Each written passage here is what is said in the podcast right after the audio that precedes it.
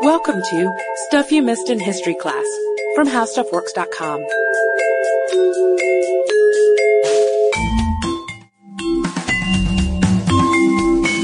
Hello and welcome to the podcast. I'm Katie Lambert. And I'm Sarah Dowdy. And we have been spending an awful lot of time in Italy lately because of our Medici Super Series. So today, we thought we'd move a little further north to Sweden. And our subject for today is going to be Emanuel Swedenborg, who was famously called by the philosopher D.T. Suzuki the Buddha of the North. And he was a mechanical genius who began his whole body of work by looking for mechanical explanations for nature. So a mechanical explanation for the physical world. And from there, he began to study the soul as it related to the human body.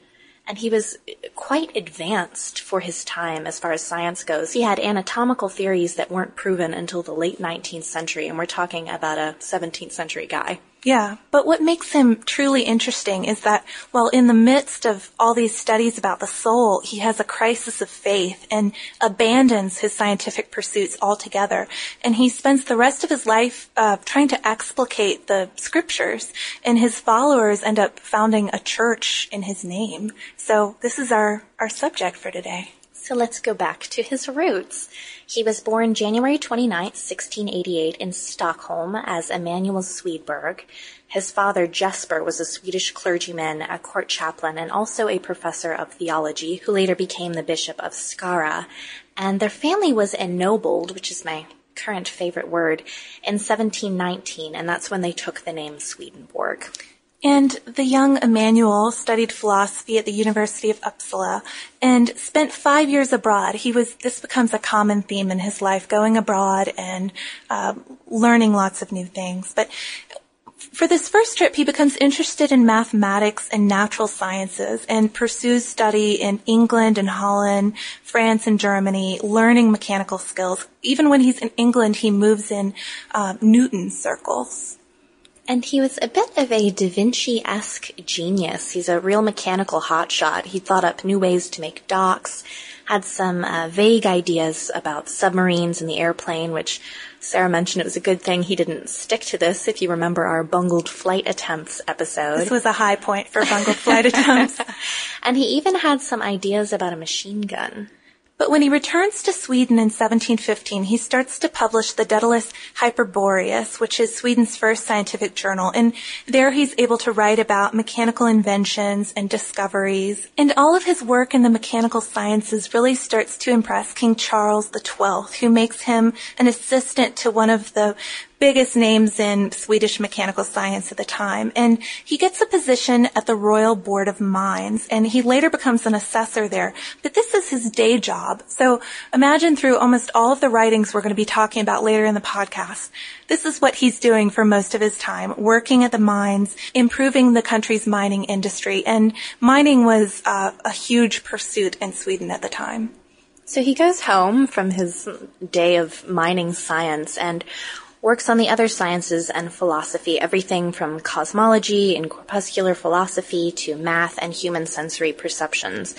He does the first work on algebra in the Swedish language, lots of stuff on chemistry and physics, and he's a bit of a, a, jack of all trades. He even spends some of his time composing poems in Latin, so he apparently did more in his downtime than I do. We're going to catch up with him at his second major trip abroad so a few years after he's ennobled in 1719, he goes abroad again and he publishes some works on natural philosophy and chemistry, but then he doesn't write much for about 10 years. And it's clear that when he starts again in 1733, he's been reading a lot and thinking a lot. He goes on his third European tour and just goes crazy with the publishing. And this is when he switches from thinking about inventions and starts thinking about the mechanical ways to explain nature that we'd mentioned before. He publishes philosophical and logical works. The first folio is called Principle of Natural Things. And in this work, he comes pretty close to things that modern science comes up with much later. For instance, he has a theory that is very close to what we know about the atom with a nucleus and electrons, and also an idea that's very close to the Kant-Laplace nebular theory that the suns and planets form a common nebula, so a man ahead of his time. But then his course of study changes again, and he starts to switch toward studying the soul as related to the body. He goes home in 1734 and his father dies in 1735 and he takes a leave of absence from his assessor job at the mines and starts to travel again. This time he goes to France and Italy and Holland. And he writes the Oeconomia Regni Animalis, which is uh, translated as the economy of the animal kingdom and returns to Stockholm. Although I read one thing that was interesting, that's not the best translation for that title. It's kind of misleading. He means the kingdom of the anima or soul when he says regni animali, not the animal kingdom, which is what yeah. you might think when you first read that. Um, so another uh, translation you could kind of think of is the biological bases of the soul. Right, the, the less literal translation. And this work draws Swedenborg closer to the study of the body. He studies human anatomy and physiology, but he's also beginning to think about the study of the soul, specifically trying to prove the immortality of the soul to the senses themselves, according to Encyclopedia Britannica. And he has a really excellent understanding of the cerebral cortex's role, its sensory, motor, and cognitive functions. Um, most people thought it didn't really have a purpose. It was just kind of a, a, leftover. Even cortex means rind, so people really thought it was the brain rind, which gives you an idea of, of the common thought at the time. He realizes this is something important and it's where he's going to start in his search for the soul. He also considered the pituitary gland to be the crown of the brain, which is a pretty revolutionary thought for the time. And he figured all of this out by basically reading and studying the work of other scientists. He didn't report much on his own experiments. Um, but he didn't just read their analysis of their own work. He looked at their experiments and looked at all of the stuff that they found and drew his own conclusions. And that's how he was able to come up with these ideas that were um, so different from what everybody else was thinking at the time. And you might think that these ideas would be very exciting to the medical and scientific community, but uh, you would be wrong. His anatomical studies weren't given much heed. And according to an article by Charles G. Gross in The Neuroscientist, this is because these little nuggets of scientific brilliance were embedded in these huge books he wrote about the soul and know, by the point they were available, he had the reputation of a mystic. So you might be less inclined to listen. Yeah, well, and also he's not a professor. He's not working with people who are going to read and review his work. Um, there, there wouldn't be a strong reason for a contemporary scientist to even read what he was writing. But by the time that all these works kind of really came out there in the late 19th century, scholars started looking at these ideas, especially these ideas about the brain, and realizing, oh my gosh, we just figured this stuff out recently and he had he had ideas for this back in the 1700s. But after the economy, he got to work on more studies of anatomy and the soul. But um, these things were brought to a halt by a religious crisis. So he started a new travel journal in July of 1743. It's basic, you know, kind of banal, everyday kind of entries, and then suddenly it turns into this dream journal that's known as the Journal of Dreams, um, detailing recalled dreams and nighttime spiritual experiences from March to October 1744. And some of these are surprisingly most pornographic and embarrassed later, more prudish Victorian readers. And on April 7th, 1744, he has this first vision of Christ, which makes him feel a little better about the temptation of intellectual pride, which was just getting him down, I guess. And by April 1745, he had received a definitive call to abandon worldly learning. Um, so that's the end of his work in the natural sciences. So that brings us to his theological work, which is a bit dense. Basically, God called him, according to him, to explain the spiritual meaning of scripture. So Swedenborg started writing about angels, paradise, and the last judgment, as well as the New Jerusalem. He was kind of like an old school prophet is what Sarah and I compared him to. Yeah. And from then on he he gets into Bible interpretation and relating the world of spirits and angels. And he writes 30 volumes in Latin. Most of his works are anonymous, and he does them from 1749 to 1771. Um, his best known theological work is on heaven and its wonders and on hell. And his final work is True Christian Religion. Um, but he says he's gotten into this, you know, new vocation because of a divine vision and call. And Encyclopedia Britannica again says that his spiritual senses were opened so that he might be in the spiritual world as consciously as in the material world. And the 30 volumes, he really writes them as God's revelations.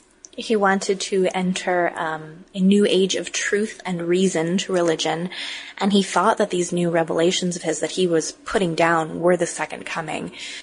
And anything that's as broad as a religion is difficult to get a grasp on and, and distill into something as short as a podcast. So we thought it would be a good idea to talk with someone who's well versed in the Swedenborgian religion. And so we talked to Lisa Oz, who was raised as a Swedenborgian and introduced her husband, Dr. Oz, to the religion as well. And we wanted to start by better understanding Swedenborg's epiphany, since clearly this was the defining experience in his life. So that's where we started. Hello, I am Lisa Oz, author of Us, Transforming Ourselves and the Relationships That Matter Most. From my understanding of his epiphany, it, it seemed like it was something overnight, but it was a while in coming in terms of the preparation for this, what we as Swedenborgians um, like to see as a spiritual opening of his uh, of his uh, of his eyes, this opening of his spiritual eyes, and being able to see into the spiritual dimension. He had studied, um, obviously, studied religion very. Um, closely uh, from a very early age and um, also practiced breathing techniques. He had started journaling his dreams um, the year before his spiritual awakening. Um, so it wasn't that it was just out of the blue. One day he was a scientist, and the next day he was a theologian. He had wrote, written extensively on religion and philosophy and tried to find a connection to the spiritual in the human brain. He was looking for the seat of the soul. So there was a, a lot of preparation leading up to his epiphany, and um, at what I find particularly entertaining for me was that the first um, the first communication he had with the spiritual world directly was someone telling him not to eat so much, which I think is really relevant in my own life. Lisa went on to explain that this epiphany didn't stifle Swedenborg's traditional life. He still carried out his duties as a member of the aristocracy, Mr. Ennobled Man, and he didn't become a recluse as you might imagine a mystic would. You know, when I think of a mystic, I usually think of someone who's kind of hidden away from the world, say at a convent. Yeah, or a dude living in a cave. But he wasn't a recluse. Um, he was a mystic, however, and since the definition of mystic can be a bit of a controversial one when talking about Swedenborg, uh, we, uh, we asked a Swedenborgian to explain what she thought he was mystical. Um, I think that mystical experience is one where you have a direct experience of the numinous, and that was exactly what Swedenborg was describing. It was for most of us who do not have mystical experiences, we have to take it on someone else's word that this other realm exists. So Emanuel Swedenborg spends the rest of his life working on uh, these theological writings, and he dies in London in 1772. But despite never preaching, he stuck solely to writing, mostly in Latin. The first Swedenborgian societies start popping up in the 1780s, and the Church of the New Jerusalem is founded in London later in that decade. And one of uh, the most interesting things about this guy is how his ideas inspire writers like Balzac, Baudelaire, Emerson, Yeats, the Brownings, Blake, Coleridge, Henry James Sr., the philosopher, even Helen Keller. Yeah, we're not talking about some obscure historical figure. He was actually a very influential person. And that led us to question ourselves as to why we had never heard of this man and didn't know who he was. So we asked Lisa a little bit about um, how he's influenced contemporary thought. Yeah, and she said that some of the impact of Swedenborg on contemporary spiritual thought is indirect, and it comes through all of those writers that we can be reading almost a distilled version of his ideas in some of their works. Um, but while he was influential in indirect ways, we were also curious about why his church doesn't have a bigger presence today. I think mostly there's not a large Swedenborgian church today because there's no impetus to to convert or proselytize because we just don't care. It doesn't matter if people are other religions as long as they're living a life of love and compassion and connection and relationship. That's great. And so I think that there's not that movement to spread the church. The other thing is that Swedenborg's writings are not easy. They are, it is thousands and thousands of pages. I think it's 30 some volumes of very dense, translated from the Latin, um, heavy material. And it's not the kind of thing you can just pick up and say, wow, this makes sense. And if you're looking for a good place to start with some of Swedenborg's works, because again, it, it is dense. We tried to read some of it and, and had a difficult time. Uh, Lisa told us her favorite of his many works was Arcana Celestia, and you know he does write like a scientist. It's it's dry and it's to the point, but he also sees some of Scripture as, I guess we'd say, parables for your spiritual journey. She also gave us a word to the wise about Swedenborg. He's a man of his time, and, for example, his views toward women wouldn't seem particularly enlightened, and certainly not as enlightened as the rest of his scientific work. Um, but, you know, just to consider his historical context when reading his works. And we were saying it's just so interesting, it's always interesting to see someone who's so fully engaged in both science and religion, who has equal interest in both. Although it's also interesting that he felt he couldn't do them at the same time, because after all, he did drop science as an ego-driven pursuit, at least for him. But it's also so interesting that science, he, he couldn't drop it completely. He may have stopped his scientific writings, but science is clearly influencing his theological work. Right. It reminded me of a book I was reading, uh, John Horgan's Rational Mysticism, which tries to impose a sort of rational scientific framework on top of the idea of mysticism, which is, I guess, something that Swedenborg also did. Fortunately for you guys, we have some really great articles on the brain and on religion written by our own Molly Edmonds of Stuff Mom Never Told You. The first is, is the brain hardwired for religion, and the second is morality located in the brain. And you can find both of these on our homepage at www.howstuffworks.com. For more on this and thousands of other topics, visit howstuffworks.com. And be sure to check out the Stuff You Missed in History Class blog on the howstuffworks.com homepage.